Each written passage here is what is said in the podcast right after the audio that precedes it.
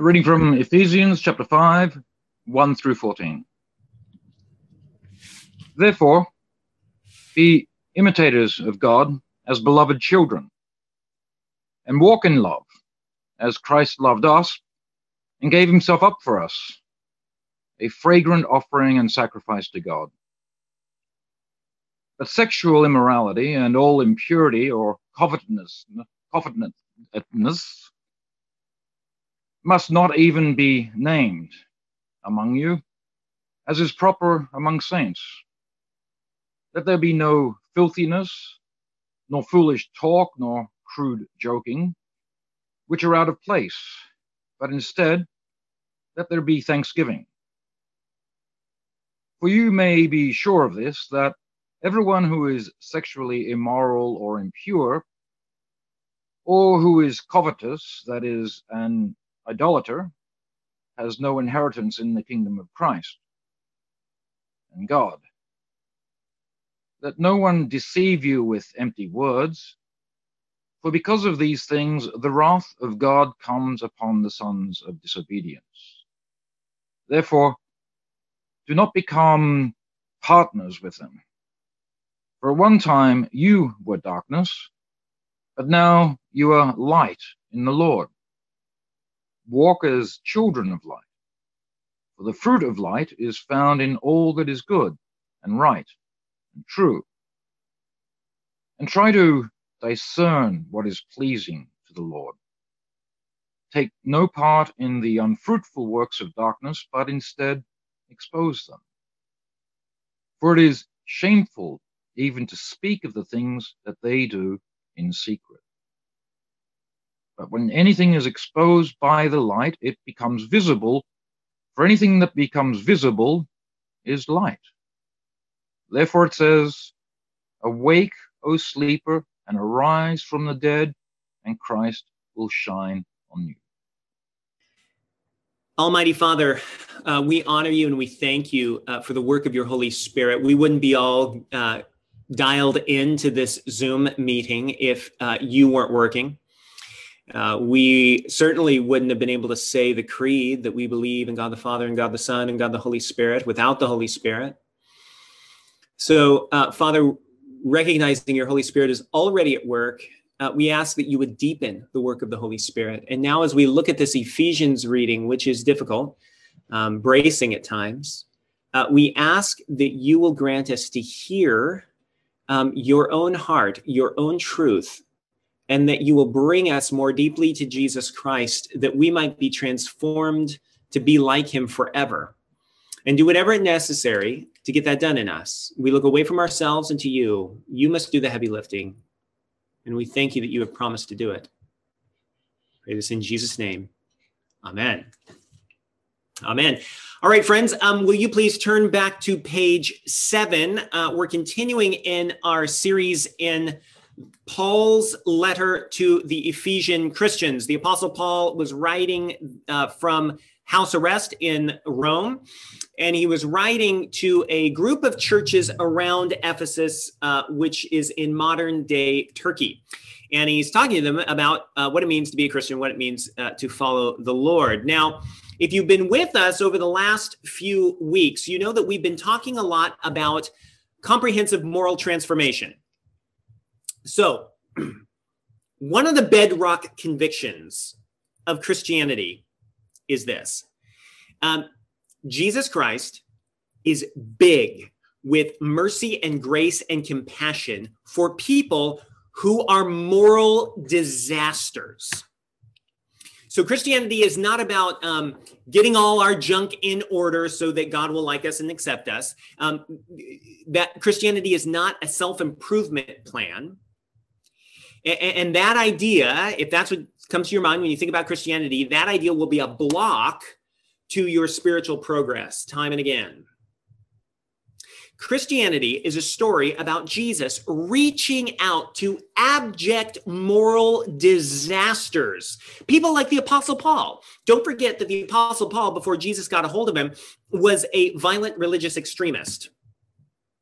Christianity is about Jesus reaching out to abject moral disasters and doing everything necessary so those abject moral disasters can be reconciled and adopted as God's beloved children for forever.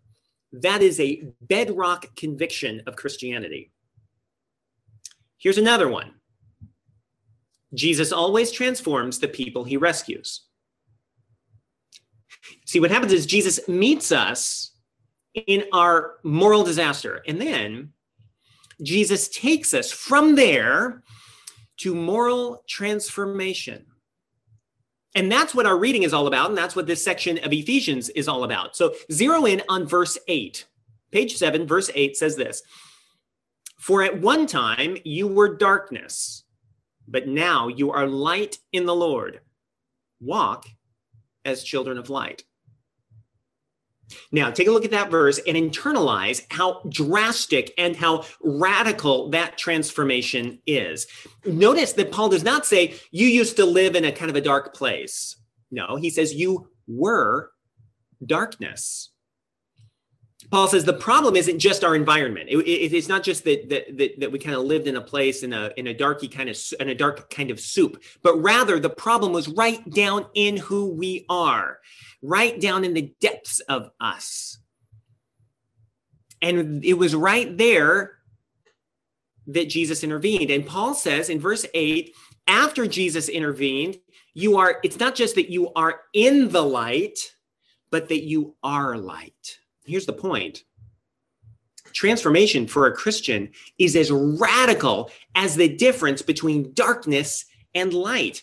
Christian transformation is not just a, a mild course correction, it's not superficial, it's not just a super helpful upgrade. Christian transformation is when Jesus makes us into a different kind of people. First, we were darkness, and then we become light. But look back at verse 8 because there's more. Do you see how we are light in the Lord, that phrase, in the Lord. What that means is that our transformation, it doesn't start with us. The origin is not in us. Um, we are light only because Jesus himself shines through us. Now, if you've been around Emmanuel for a little while, you know that we like to talk about um, reflecting the beauty of Jesus Christ. And when we say we want to reflect the beauty of Jesus Christ, we're trying to capture what verse 8 means. Now, keep all that in your mind, and I want to ask two big questions. And we're kind of kind of go back and forth a little bit between these two questions. The first question is, what is the darkness and how does it work? And the second question is, what is the light and how does Jesus take us there? So, first of all, what is the darkness and how does it work? Look at verse 3. But sexual immorality and all impurity or covetousness must not even be named among you, as is proper among saints. Okay. Paul's main example of darkness in this section of Ephesians is broken or toxic sexuality. Um, now, he's not saying that the darkness is always about sexuality. That's not the point but rather that toxic sexuality is one example that can help us grasp how darkness works within our lives.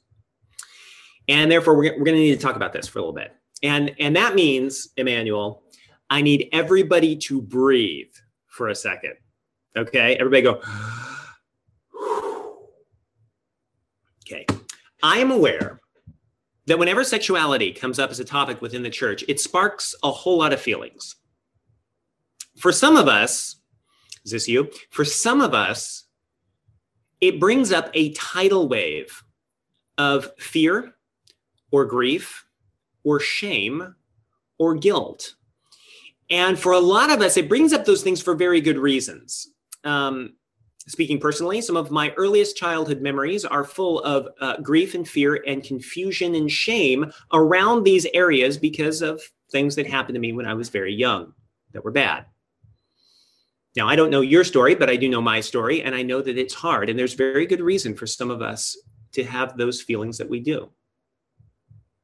Now, for others, it's not so much those feelings that come up, but for others, when we talk about sexuality inside the context of the church, it may bring up anger, maybe outrage. I can hear somebody say the church is woefully hypocritical around sexuality, among many other things. How dare you bring it up?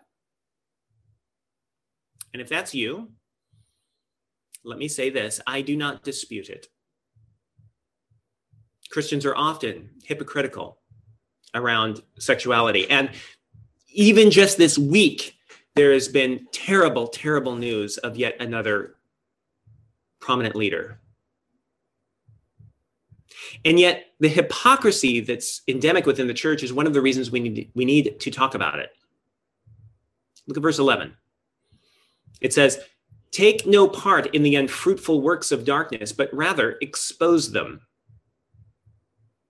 See, hypocrisy um, thrives in the darkness, but it dies in the light. And here at Emmanuel, we want it to die among us. We want it to be extinct. And Jesus wants to kill it too. And that's why we need to talk about it and bring things out of the darkness and into the light.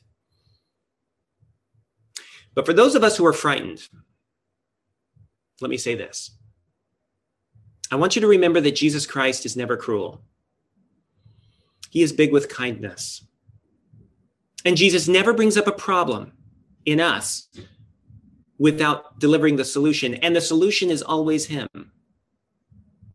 And so, as we look at these issues, keep looking at Jesus. And I'll try to point you to Jesus always, because there in Jesus, you will find the one who will take away your shame and give you courage and hope and healing and restoration. Okay? So take a deep breath and come with me. Look at verse 3. Do you notice the word in verse 3 that doesn't really belong in the list or doesn't seem like it does? Verse 3 But sexual immorality and all impurity, or wait for it, covetousness. Now, why does the Apostle Paul mention covetousness, or which is the same idea, greed? Why would that be in the list? Well, there's a very good reason for that. Greed or covetousness, greed can open up a window into broken sexuality and also how all the darkness works within our lives. Think with me about greed for a moment. Um, greed, most simply, greed is an insatiable desire for more of something, right? An insatiable desire for more power or more money or more pleasure or more whatever the case may be. But greed is more than that. Because when I'm greedy, I'm always centering myself so, what I mean is, my focus is upon me and my desires. And when I'm in the middle of greediness, typically I believe in that moment, don't you? I believe in that moment that my happiness is somehow tied up with satisfying these desires that I have for more of something, whatever the case may be. And the, as my focus is on myself, as I center myself, then everything around me has a tendency to turn into resources that I might use or leverage or exploit in order to satisfy the desires at the center of my soul. The point is, greed centers self. And can you see how the centering of self leads to all manner of problems? And it's certainly not just restricted to broken sexuality. When centering self uh, becomes collective, like when a whole group of us are centering self together, it can lead to corporate sins like racism or tribalism or nationalism. Because what happens is my group centers my group's desires and my group's interests are at the center. And we end up even when we don't know it or don't want to or try to avoid it we very often end up exploiting others in order to satisfy my group's interests or desires.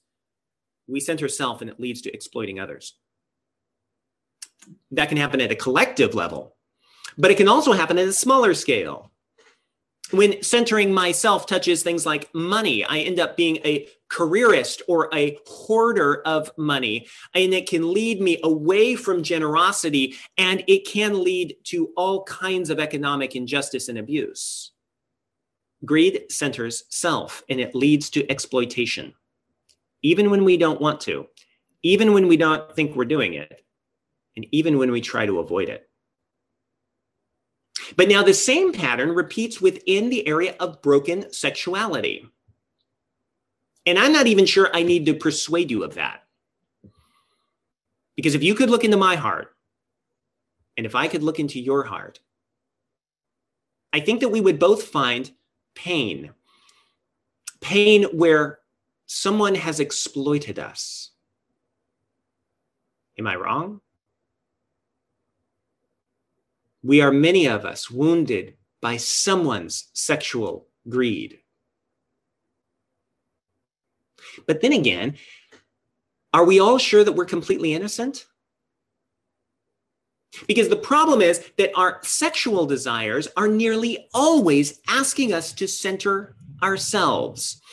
Uh, our sexual desires have a tendency to entice us toward sexual greed.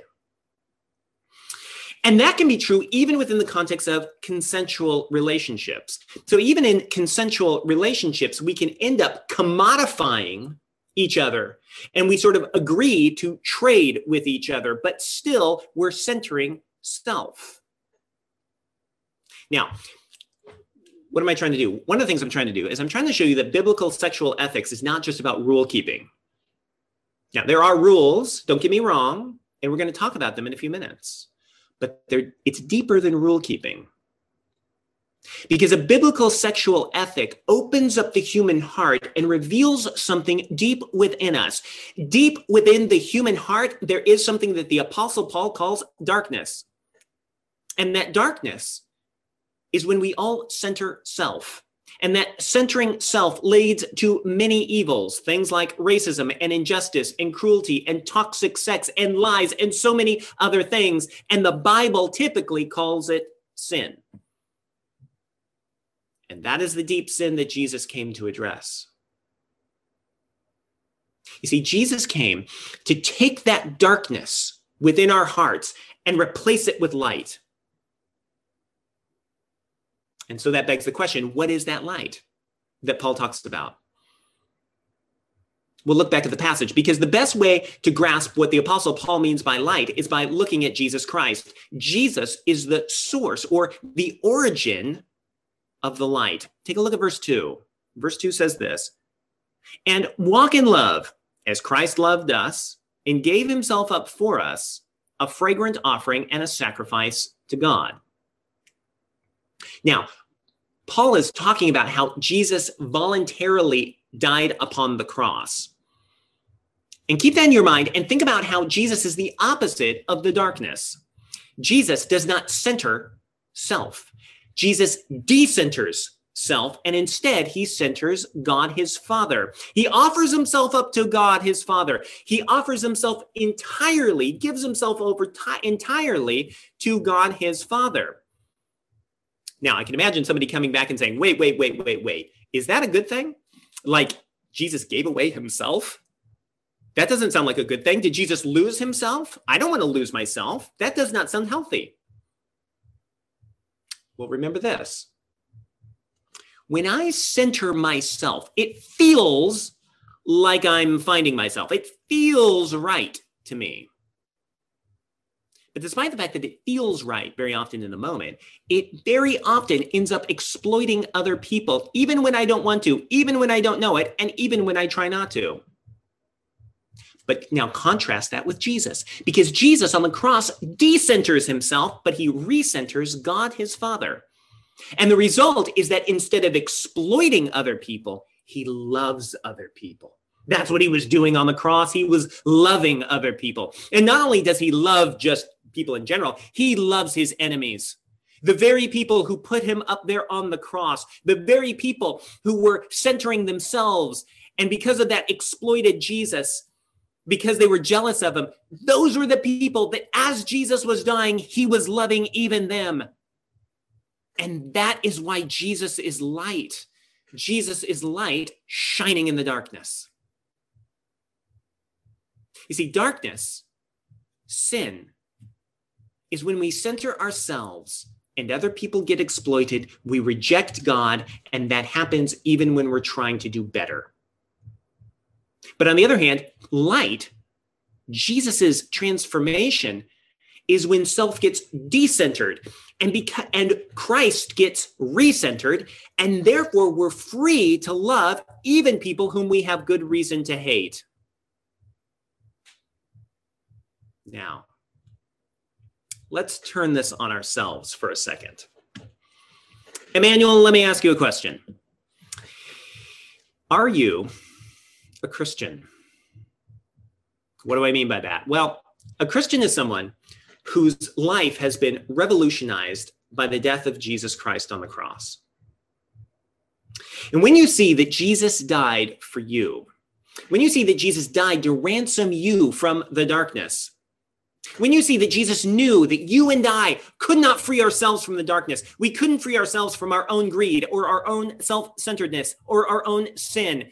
And Jesus knew that our sin made us guilty and that our sin exploits other people and that God is right to be angry about it.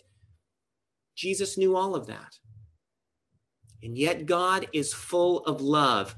And therefore, when Jesus died upon the cross, he decentered himself, he recentered his Father, and he poured out love towards those of us who still preferred the darkness.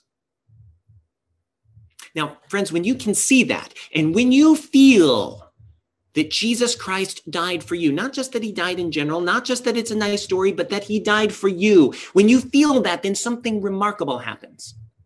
Because you look at Jesus Christ and you see him forgiving all of your self centered sin.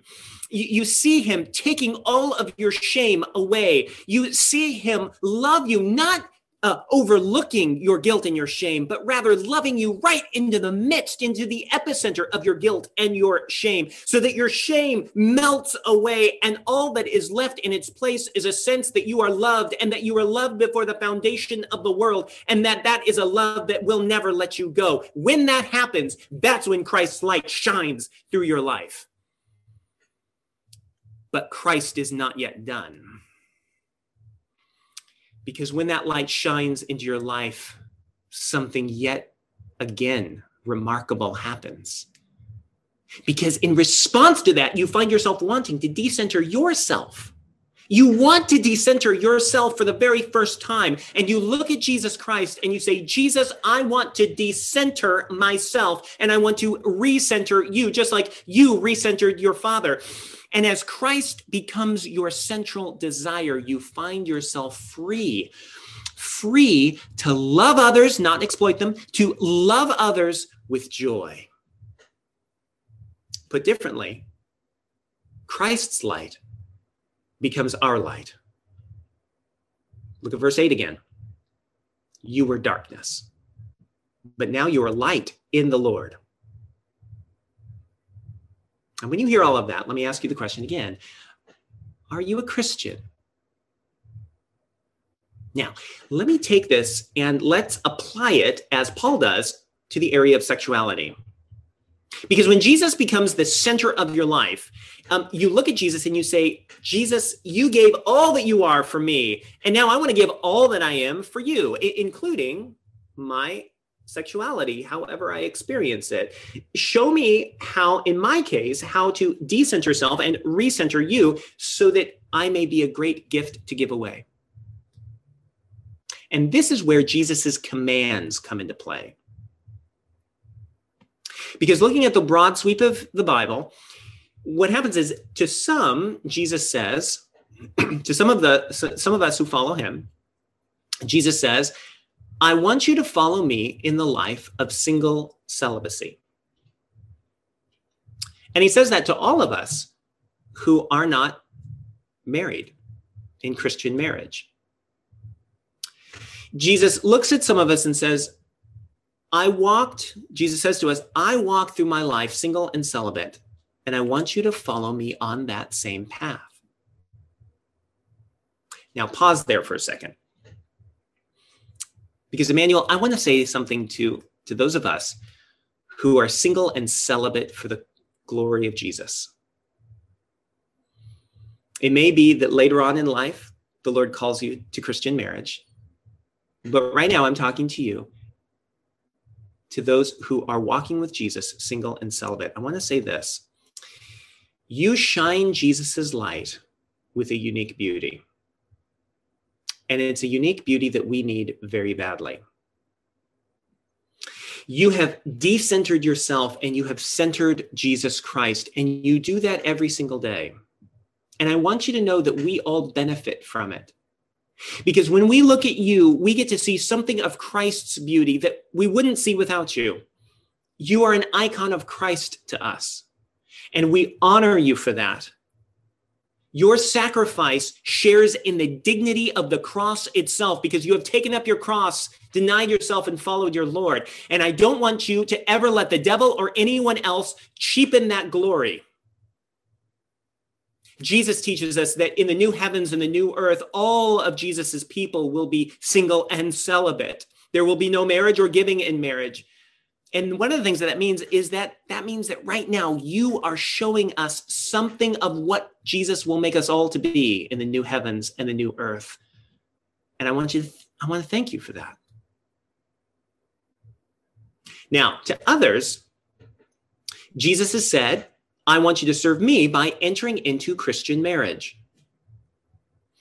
And Christian marriage is a very unique thing it's not the same thing as just what everybody else talks about when they talk about marriage. Christian marriage is also a decentering of self and a recentering of Jesus Christ in such a way that we're freed to love generously. So, Christian marriage is when a Christian man and a Christian woman enter into a lifelong alliance to serve Christ through serving each other. And part of the mission of that alliance is that the Christian husband and the Christian wife will seek children from the Lord. And then they will seek to raise those children to know Jesus and follow him in their own day. In other words, a Christian family is to be an embassy of Christ's kingdom. A Christian family is to be a place where each day we seek to decenter self and recenter Christ so that we can give away our lives in love. So, Christian married people, uh, some of you are feeling the sting of decentering self and recentering Jesus Christ. And the reality is that Christian marriage is always costly. It's tough. It's also wonderful, but it's hard. And idealism is rarely helpful. But despite that, even the sacrifices are a gift to you. What do I mean? Here's what I mean. When it gets hard in Christian marriage, that is Jesus Christ calling you back to his cross. The only place where self gets decentered is the cross of Christ. It doesn't happen anywhere else. So, therefore, remember that your Lord is big with mercy and he is beckoning you back to his cross because there he will flood you with his light and he will be enough for you. Now, let's keep all this in mind and come back to the reading because we need to deal with the warning verses. Verse 5 says this For you may be sure of this, that everyone who is sexually immoral or impure, or who is covetous, that is, an idolater, has no inheritance in the kingdom of Christ and God. Let no one deceive you with empty words. For because of these things, the wrath of God becomes up, comes upon the sons of disobedience. Now, that's bracing, isn't it?